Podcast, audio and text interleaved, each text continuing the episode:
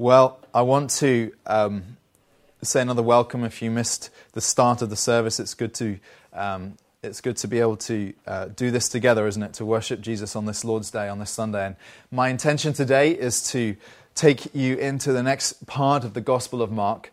And I want to pick up in the, the 11th chapter, and we're going to read the account of the, what is described as the triumphal entry of Jesus.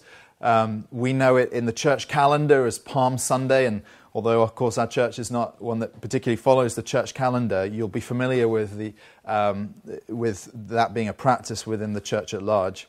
And this is the original account, this is the event as it took place on that particular day um, millennia ago. And I want to read you these first 11 verses of Mark 11. And it says this Now, when they drew near to Jerusalem, to Bethphage and Bethany, at the Mount of Olives, Jesus sent two of his disciples and said to them, Go into the village in front of you, and immediately, as you enter it, you will find a colt tied, a colt being a young donkey, on which no one has ever sat. Untie it and bring it. If anyone says to you, Why are you doing this? say, The Lord has need of it, and will send it back here immediately. And they went away and found a colt tied at a door outside in the street, and they untied it. And some of those standing there said to them, what are you doing? Untying the colt. And they told them what Jesus had said, and they let them go. And they brought the colt to Jesus and threw their cloaks on it, and he sat on it. And many spread their cloaks on the road, and others spread leafy branches, or the palm branches, that they had cut from the fields. And those who went before and those who followed were shouting, Hosanna! Blessed is he who comes in the name of the Lord. Blessed is the coming kingdom of our father David. Hosanna in the highest. And he entered Jerusalem and went into the temple. And when he'd looked around at everything, it was as it was already late, he went out to Bethany with the twelve. Now, up to now, there's been quite a meandering and long journey in the Gospel of Mark toward Jerusalem. And uh, it's taken time for Jesus to arrive at this point where he's going to enter the capital city and the place where the temple is and the seat of worship and the seat of government in the nation. And it's taken his time to reach this point. And really, what we see here is something of a very significant moment in the, in the gospel story. And it's really a tipping point or a point of no return. That phrase, um, point of no return, comes from aviation. It marks the point in the journey of an aircraft where it, it, crosses a threshold in which it has, no longer has enough fuel to return back to the airport from which it came. It, reach, it reaches a point of no return. It has to arrive at some alternative destination. And this is where we get to in the Gospel of Mark. These first uh, 10 chapters of the Gospel have largely been about Jesus traveling and preaching and ministering to the crowds and healing the sick in a way that has gathered more attention, but all, at the same time has maintained a level of secrecy around his true identity. And you'll see this all through those 10 chapters that whenever somebody says, You're the Christ, and it's usually people who are uh, being affected by demonic powers, actually, uh, Jesus wants to suppress that statement. He wants to suppress that expectation that he is this messianic ruler who's come to change the world. He wants to keep the whole thing somewhat under wraps until now. And here, at this particular point in the gospel, something changes. There's a shift that takes place. And Jesus goes from his grass level, grassroots ministry to individuals and crowds, healing the sick, preaching the gospel, and maintaining secrecy about his identity, to a declaration of who he is.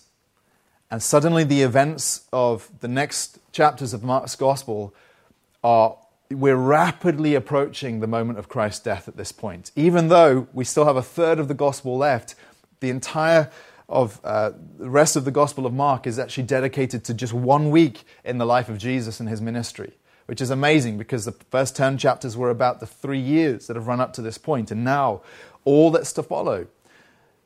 Just to give you a sense of just how powerful this particular moment is, everything that follows in the Gospel of Mark is, is the compressed uh, and um, detailed exp- explanation of what happened in the final week of the life of Christ before he was crucified and before the resurrection. Now, I want to try and explain to you then the, the significance of this moment and of what Christ is doing.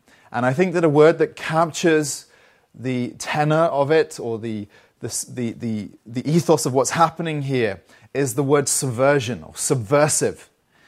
And uh, that's a word that defines the actions to seek to overthrow powers.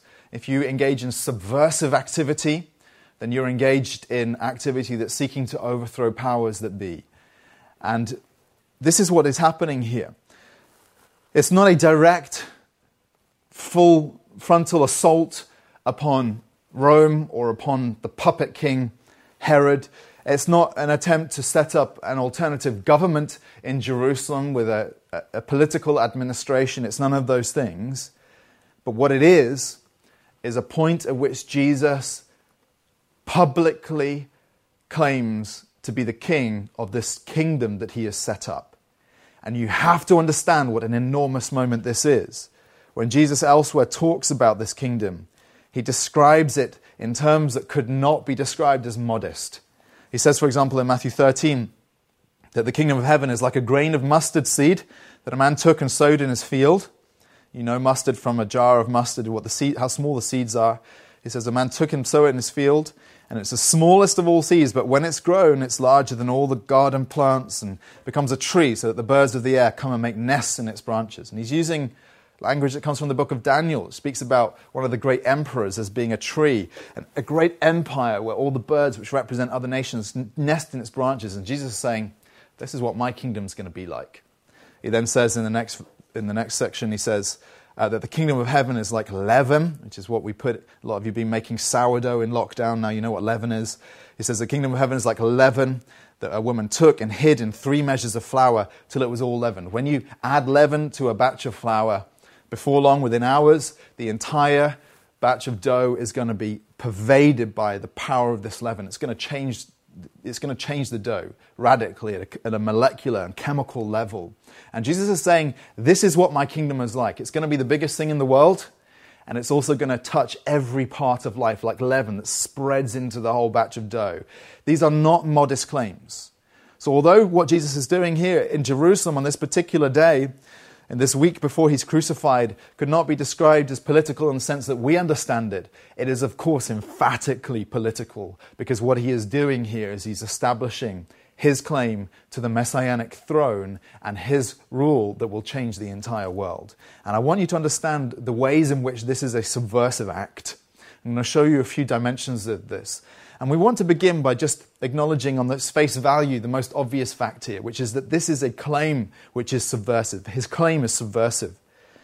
What he does is he, right from the start, overturns our, our, our minimized versions of who Jesus is in our minds. We think of Jesus as a philosopher teacher, and he was that. His teaching has changed the world, and even if you're not a Christian, I think every one of you ought to be able to be familiar with the teaching of Jesus to understand just how much it's affected the world in which we live. He was a philosopher teacher, but we can't reduce him to that. And nor can we reduce him to this kind of compassionate healer, which of course is the way in which he interacted with the crowds. And this is part of the reason why we're drawn to him. We see, we see that he's gentle, we see that he's lowly, we see that he is compassionate and loving, and that's certainly true of him. But that isn't the entire picture of who Christ is and the way in which he presents himself to us in the Gospels. He also shows us in this passage just how definite and how absolutely deliberate he is in his claim for this throne, this messianic throne of David, which was prophesied from millennia and centuries before the coming of Christ. And he does this in a few ways in the story. Let me just quickly show you what these ways are. One of them is in the plan itself when he, when he tells his disciples what to do. And he says, Go into the village and find this colt tied there and untie it and bring it. And if anyone asks you why you need it, just tell them that the Lord has need of it. What he's doing here is he's self consciously stepping into one of the most important prophecies in the Old Testament, which is in Zechariah chapter 9 where it says, Rejoice greatly, O daughter of Zion. Shout aloud, O daughter of Jerusalem. Behold, your king is coming to you, righteous and having salvation is he, humble and mounted on a donkey, on a colt, the foal of a donkey. This is no accident. Jesus, by doing this, by asking his disciples to get hold of this donkey so that he could ride on it into Jerusalem, is enacting this prophecy very deliberately, which ought to immediately make you pause and, and, and, and wake up, in a sense, to exactly what Jesus is saying about himself. He's not allowing us to just confine him to this image of being a, a, wise teacher or a gentle and compassionate master. He's saying, No, I'm more than that. And it's also true in the fact his choice of this particular animal, this unbroken colt, a donkey that had never been ridden. In the Old Testament, an unbroken animal was considered sacred, sacred to God. And therefore, his claim upon this animal is, in a sense, saying, is, is a divine claim. And more than that, in the Mishnah, which is the contemporary sort of commentary on the Old Testament, which the Jewish rabbis recorded, um, they describe um, the, the fact that a, a, a, nobody else could ride a king's horse. So when Jesus is, is using this unbroken animal, he's really, he's really taking upon himself the claim that he is a king, that he is divine, and that he's the Lord of all. And he, he tells them this, this seemingly innocuous phrase where he says that they're to report that the Lord has need of it. And you read that and you think, well, that sounds like nothing. You just, your eyes scan over it. But of course, the language of the Lord, that's the word that's used to describe God Himself in the Bible. So when He's saying the Lord has need of it, Jesus is, in a veiled way, declaring not only His kingship, but also His divinity. And I, I, want you to understand just how radical and, and uh, subversive these claims are and what He's doing in this moment, why this marks a particularly important tipping point in the Gospel of Mark. This act of subversion, this claim to be king matters in a couple of ways. It matters at the global and political level. And we can see that just in the way the crowds understand what's going on here. Their waving of palm branches, for example, um, was a nationalistic symbol. The palm branch was a symbol of Jewish um, nationalist pride. So they're waving of palm branches and they're laying them on the street as saying, you know, we, we don't give um, we don't give fealty to Herod and we don't give fealty to Caesar. This is our king. This is the king that we want. And more than that, also the laying down of the cloaks. This actually echoes an interesting moment in the Old Testament, which is in the book of uh, 2 Kings, where an old, a king Ahab, who was a very wicked king, has died and his son Joram has taken the throne. And the prophet Elisha sends a, a, one of his sort of junior prophets to one of the generals in the army, a man called Jehu. And he tells him to go and anoint Jehu with oil and proclaim him to be king uh, instead of the actual king, who's Joram. And he goes, the prophet goes and fulfills this and tells him that his job is to overthrow the, the king who sat on the throne. And so he makes this military commander the new king of the nation. And at that point, Jehu is in a gathering with the other generals of the army. And uh, they, they say, What did he come and tell you? Come and tell us. And he, at first he shrugs it off and says, Oh, you know these prophets. They just, they just do strange things. And they say, No, no, no. Tell us. What did the prophet say to you just now? And he tells them, Well, he anointed me with, with oil and he said that I would be the next king. And at that point, the generals of the army, in an act essentially of mutiny and of subversion, take off their cloaks and lay them down on the floor in front of this King Jehu to say, We are yours. We're going to serve you. We're not serving the incumbent, uh, the king who sat on the throne. We want to serve you. You're now our king. And of course, when the crowds do this, therefore, with Jesus, with these palm branches and with their cloaks, they are saying, in a way which, which still has resonance with us today, they are saying that Jesus is king and that he is therefore ruler over all the authorities of the world. And it has this global, political, powerful implication. But it's not just something that we can kind of dismiss as out there in the principalities and powers, to use the language of the New Testament, as something which is true in a theoretical sense but doesn't have any impact upon your life or upon my life. You see, when Jesus is, is making this claim uh, to be king, this claim is very personal. And what I mean by that is he, he's making a claim upon you. You think about this action of taking off the cloaks and of laying them down on the floor. This is an act, a very personal act of fealty and of submission, of subjugation, even of people's hearts toward the Lord Jesus Christ. And friends, that actually is what it means to be a Christian.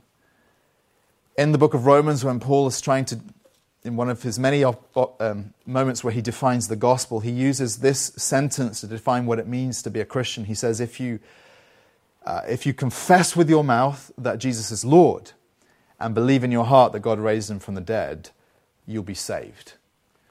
Now, I know that some of you are considering the claims of the Christian faith. Part of that is coming to an intellectual um, belief or agreement with the fact claims of the faith. Was Jesus crucified? Did he rise from the dead? These are utterly crucial questions that you have to engage with. You can't bypass them. And it's impossible to be a Christian without assenting to the truth of those things, which is what faith is. It's saying, I'm persuaded that Jesus died for my sins and that he was raised from the dead and that his resurrection was real and that it marks a turning point in history and that it's therefore our future hope that we'll be raised and we'll live with him in eternity. You have to believe those things. But Paul doesn't say that it's enough just to believe those things. He doesn't say it's enough just to have faith that those things are true. He says if you confess with your mouth that Jesus is Lord. And that language of being able to describe him Lord is, of course, the ability of your heart to say that Jesus is the one who I want to obey from this point on.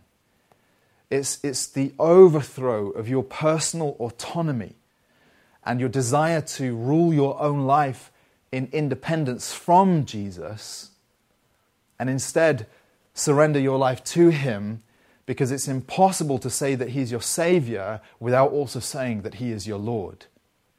When Jesus dies for us, sheds his blood for us, he does so to purchase our lives. And it's not possible to be a Christian who merely believes that the gospel means that you be forgiven of your sins without also then completely laying down your life before him.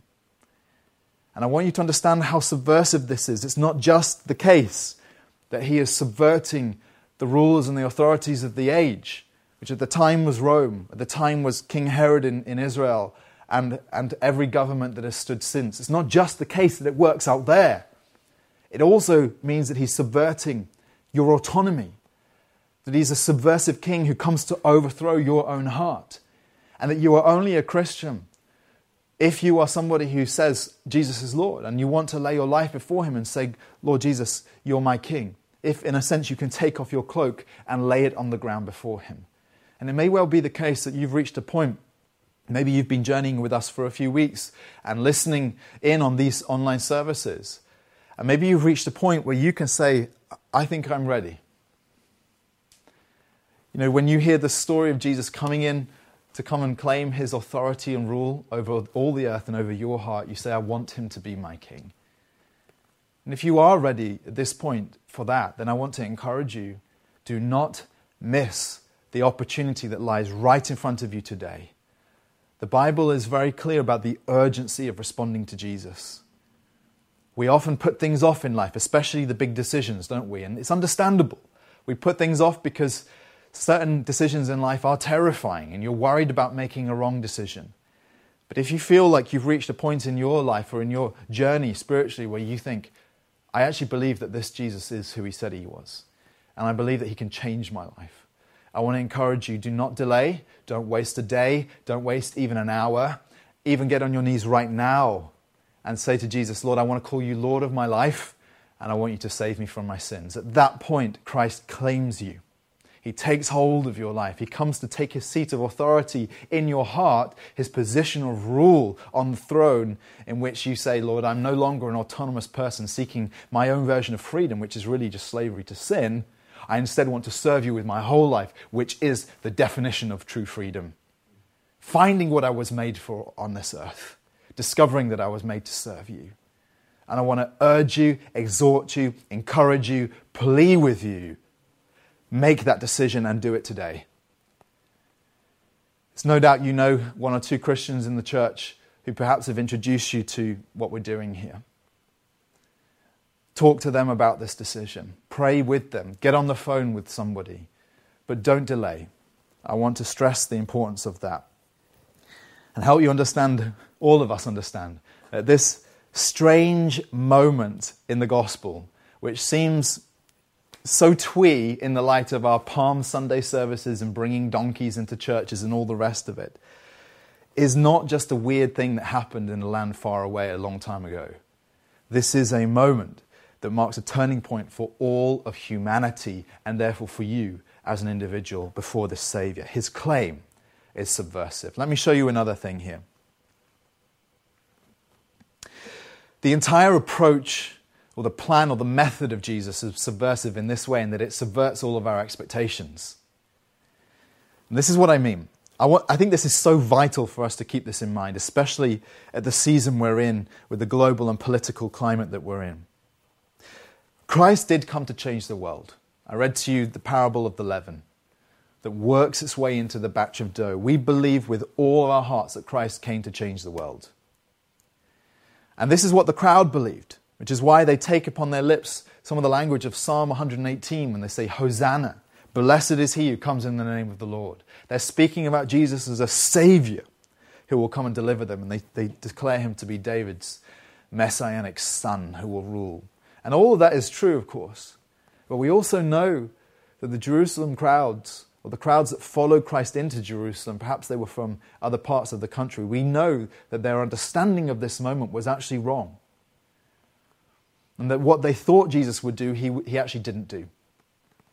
This is crucial for us to think about as Christians because so often our own ways in which we imagine Christ will change the world are not the ways in, in which he actually works. He subverts our expectations. And I want to show you a couple of things that come through in this story which just underline this for us. Notice, for one thing, his posture of humility. So often in the realm of politics, when a person claims to have the answers, claims to be able to change the world, they do not approach us with a posture of humility, but rather one of a carefully managed brand to display their competence and their power and even their glory so that we'll believe in them, so that we'll actually put our confidence in them, so that we'll either elect them or follow them or give them our allegiance. Jesus doesn't act like this.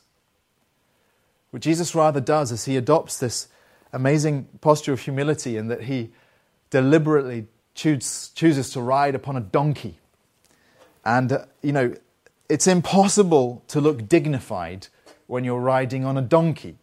I mean, they're small animals to begin with, and anyone riding a donkey always looks a little bit silly. It'd be like um, the Queen if she were to go on a state visit uh, to another country and, and do one of the things where she parades in front of the crowds.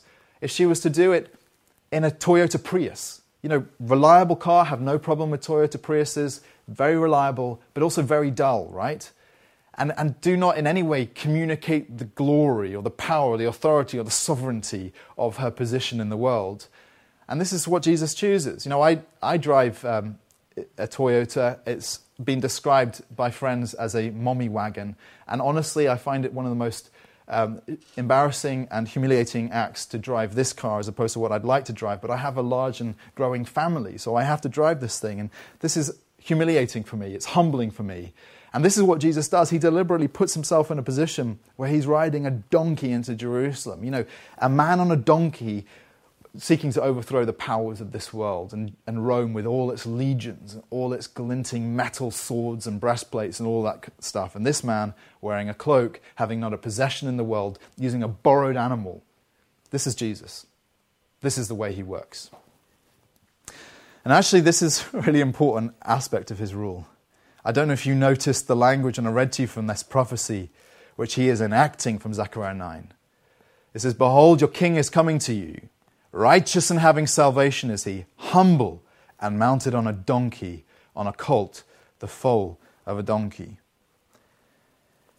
I think that as Christians, whatever we believe about the way in which we're called to impact and change the world, we must not, we must not seek to repeat the mistakes of the church through the centuries, which has sought to display its grandeur and its glory and its power, but it has often come off as seeming arrogant. And rather, we must seek to proactively adopt the posture of the Lord Jesus Christ, who comes humble, who comes, in a sense, in a way which just totally subverts our expectations, and whose approach is so gentle. He's humble. And another thing about him, another way in which he subverts our expectations is his patience. You know, I don't know if you thought it odd the way in which the story ends, but it just tells us in the last verse of this, this account how he entered Jerusalem, went into the temple. When he looked around at everything, it was already late, and he went out to Bethany with the 12. It sounds, it sounds a little bit like an account of one of your days on holiday. You went into town, had a look around, got tired, went home, and went to bed. It sounds like that. It doesn't sound like a particularly grand way for the day to end. There's no battle, there's no confrontation at Herod's palace, there's no effort to overthrow the powers. And of course, why? Why? Because this is exactly how Jesus works. He has been in no hurry for centuries prior to this moment to arrive and display himself as king. There's been an expectation, a whisper that grew into a shout throughout the Old Testament pages about his coming. But Jesus was in no hurry. He waited for millennia before he arrived. And even when he reaches this moment and he, uh, where he publicly declares, I'm the king that you've been waiting for, he's not in a hurry to change the world. And in fact, the full implications of what this moment means don't really work themselves out for even the centuries that follow. We see three or four hundred years of the church being like leaven within the empire of Rome before Rome itself is transformed. Before the, the empire of Rome is transformed, it takes hundreds of years for the leaven to work its way through the batch of dough. Jesus is not in a rush.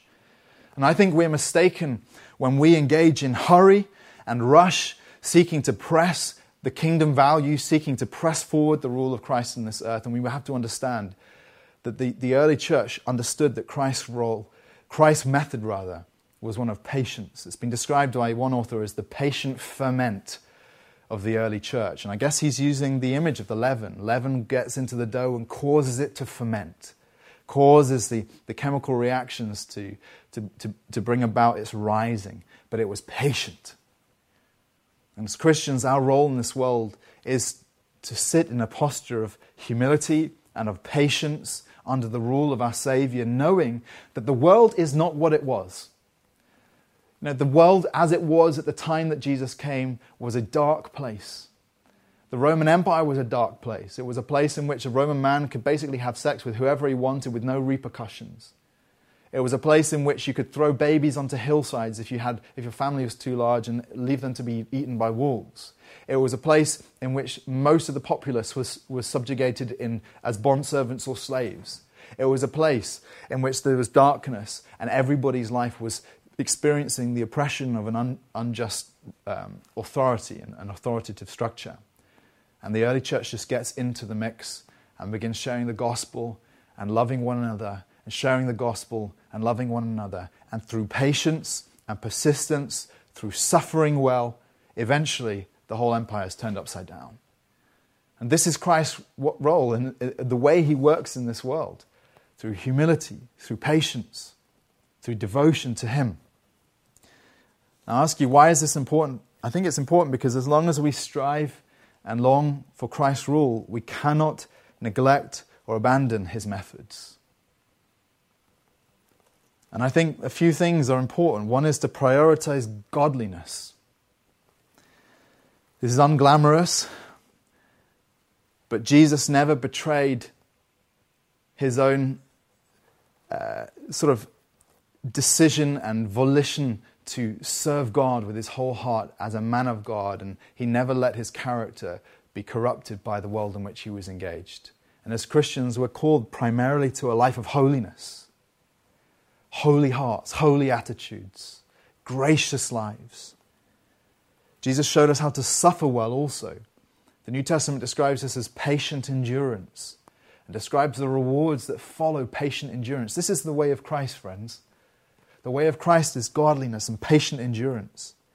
And we ought to also put on our, on our camera, as it were, the wide angle lens through which we can see the grand scope of history and understand that even if at times we agitate for more and we want to see change come about quickly, we have to understand that the work of God typically is slow and deliberate and persistent, and that the world is not what it was, as I was telling you a moment ago, 2,000 years ago, nor is it what it will be in the decades and centuries to come. And the gospel will triumph, but it will triumph in Christ's way and in Christ's timing and by his methods alone. He subverts all of our expectations. We want him to enter into conflict with the authorities. We want him to have a standoff with Rome. We want him to have a standoff with Herod. He doesn't do those things.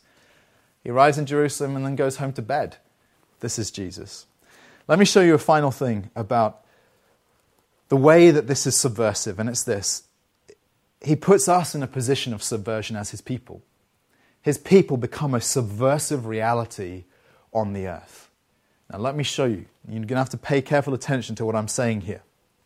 It is not an accident that this story ends as it does. Jesus arrives into Jerusalem making a messianic claim, and then where does he go? He goes to the temple to have a look around at the temple. Why?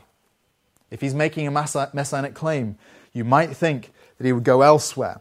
And we need to understand that this is not a kind of deflating flop at the end of the story, nor is it just a sightseeing tour that the temple was magnificent and worthy of a visit. This is a reflection of Christ's focus and his plan and his way of changing the world. And here's how this works out he was less interested in the palace. He was not so interested in Herod's palace, where Herod ruled, and in the political realities of what were happening in his day. He had words to say about them from time to time, but generally he sidesteps that entire reality and has very little to say except pay your taxes. Why is that? For this reason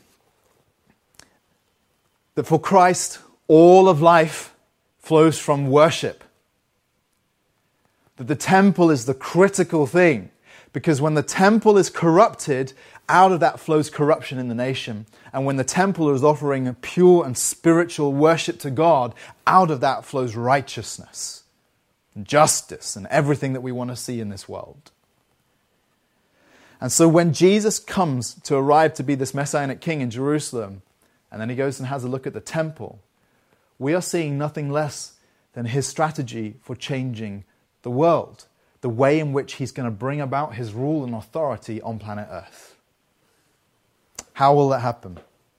Well, Christ saw, when he saw the temple, what he saw was a system that had become corrupted.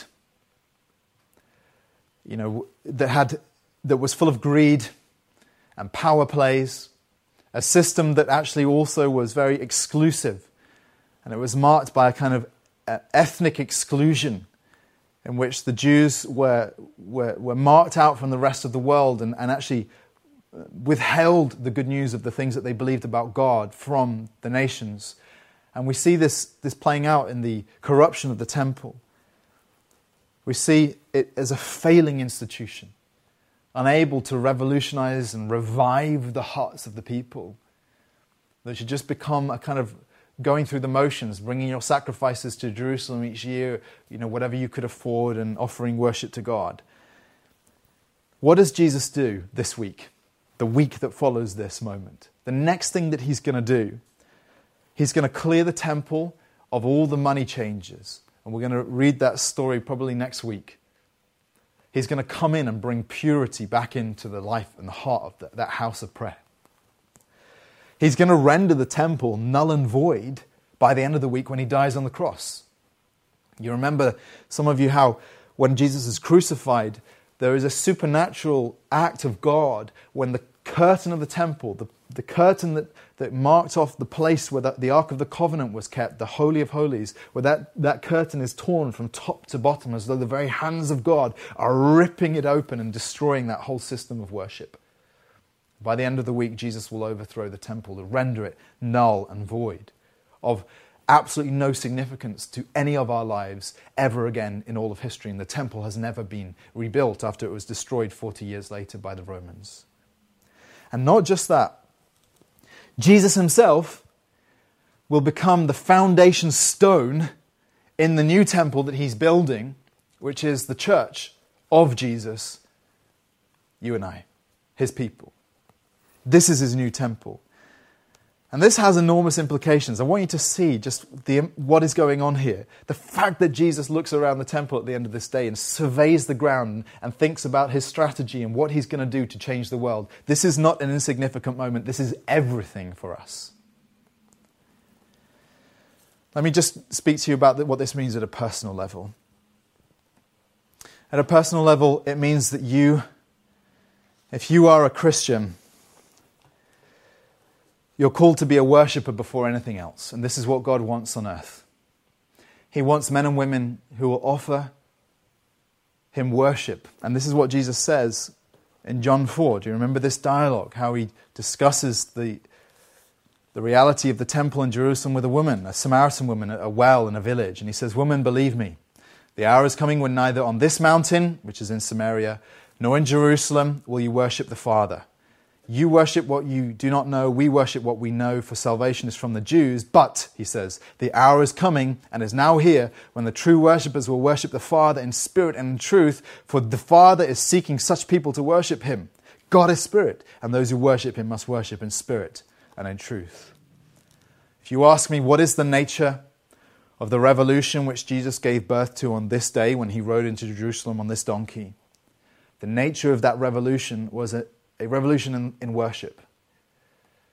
It was the fact that suddenly Christ would come in and flatten, as it were, demolish, as it were, the temple and its power so that he could liberate true worship to go into all the world and for you and I to be those worshippers. And what this means for you is that God wants, above all, He wants you to be a person who worships Him in spirit and in truth, who offers pure worship to God by the power of the Holy Spirit and in truth of the gospel. And that when worship is right, when Christ is central in our lives, that is when the revolutionary power of God breaks out through our lives, when we become salt and light. Christians often get this the wrong way around. We think about the ways in which Christ wants to change the world, and we want to be the salt, we want to do the light. But therefore, often we neglect the worship.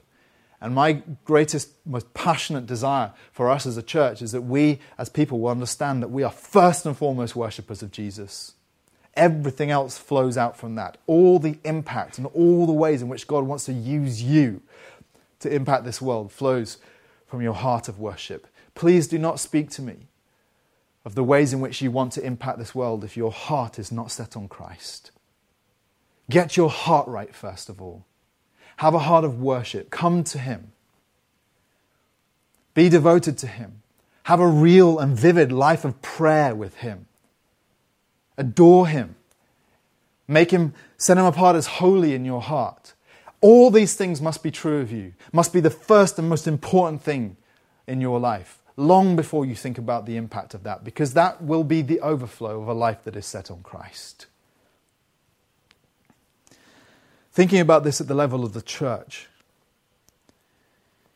our very existence is a subversive reality. Jesus didn't overthrow the old thing, the temple, in order to establish a void. He overthrew the old thing in order to start something new which will change the world. And I think about, there's so many places in the New Testament where we could go to explain this, but I think particularly about Ephesians 2, where Paul says that though you are no longer strangers and aliens, he's speaking to people who couldn't know God in the old temple system because they weren't Jews. He's talking about all of us. Says, You're no longer strangers and aliens, but you are fellow citizens with the saints and members of the household of God, built on the foundation of the apostles and prophets, Christ Jesus himself being the cornerstone, in whom the whole structure, being joined together, grows into a holy temple in the Lord. In him you also are being built together into a dwelling place for God by the Spirit. It's a strange way of explaining things because what he describes here is the kind of organic reality to God's new temple, where each human life, you and I, we are like bricks being built upon this temple structure in which God's presence dwells. And it shows us what we are in the world and what a revolutionary reality the church of the Lord Jesus Christ is. And why I believe and why it's my strongest conviction that our highest call and our strongest priority is to consistently and constantly reform and seek the revival of the church of Jesus Christ. We want to see the world changed.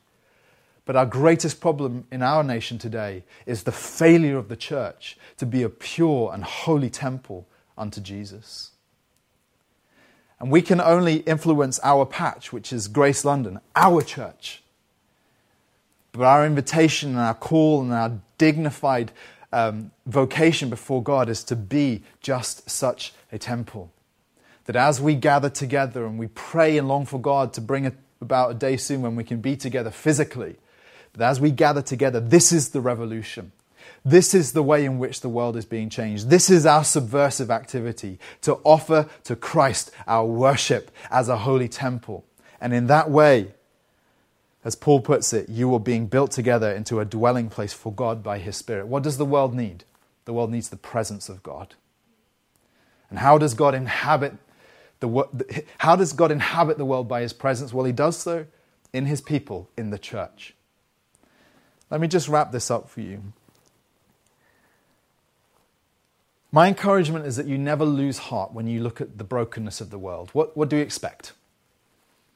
What do we expect? That nothing has changed in the, all the thousands of years of this world's history. There's always brokenness. Don't lose heart when you see the brokenness of the world. And don't also underestimate the power of Jesus and his plan. At first, it looks like nothing, doesn't it? A man riding into a city on a donkey and then going home to bed. Don't underestimate for a second the power of Christ's plan and the way in which he affects change on planet Earth. Rather, let's trust him, let's trust his methods, and let's strive, both as individuals and as a church, to be a body of people whose passion is to enthrone Christ in our hearts and to worship him and to serve him with everything that we have. I believe with all my heart that this is the way history shows us that the world is changed. When the church is the church, when God's people put His word at the center, when they are filled with His powerful Holy Spirit, and when they believe in the true gospel, the pure gospel of Christ as our Savior, when all those things are true of us, often revival is the result. Cities turn to Christ, nations can be turned around. Your family, you think about the impossibility of your family coming to know Jesus. This is what can happen when the church is revived. And this is Christ's intention. He came in on this donkey, he marched into Jerusalem to establish and to claim his rule. But where does he want to rule? He wants to rule in the seat of worship. He wants to build his new temple. This is his subversive act. This is how he's changing the world. Let's pray, shall we, as we come to him and surrender.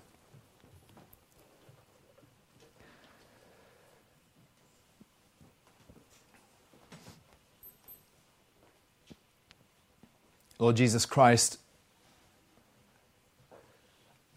we thank you that when we reflect on you and when we consider your acts and your heart and your conduct and your character and your teaching, we see a Savior who is so great and glorious and beyond us, but at the same time is someone who we can touch and know and feel close to. Someone who stoops down and rides a donkey into town. Somebody who is near to us in our own failings and struggles and who demonstrates a supreme confidence in the sovereignty of God to change, change our lives, to change history, to draw near to us in suffering. And Father, I pray that you will Revive our love for you as our Savior King.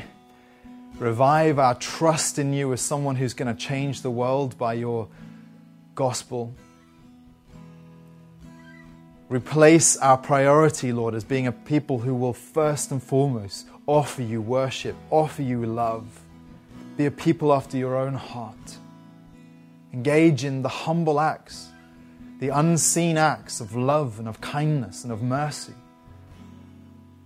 seeking to be salt and light in such a way that brings the meekness of the gospel and the gentleness of Christ into, into the lives of broken people in our city and our world. Help us to cast off the methods of this world and of the crowds who want to shout and proclaim Christ King in an aggressive way and rather embody, incarnate the way of Christ, our humble Savior, our patient Savior. We pray for you to continue changing the world. We pray that the leaven of your gospel and of the kingdom will have its potent effect in our nation and in our world. We thank you, Lord God, that we can look at our country today and see a country which is leagues away from the darkness of Rome. We thank you that we can look at a nation whose popular imagination and heart has been transformed so much beyond the ways and the abuses that used to prevail. We thank you for this, but Lord, we know the work isn't done. And we say, King Jesus, come and take your throne in this world. Come and bring about the transformation of our world that you promised, the leavening of the dough, the growth of the tree of the kingdom, the nations taking their nest in its branches as nation after nation declares publicly and emphatically that Jesus is King. We ask for this day. We long for these things, Lord. But in the meantime, Lord God, help us to understand our place as worshippers, as a temple, as those who offer you fealty and submission. We ask these things in Jesus' name. Amen.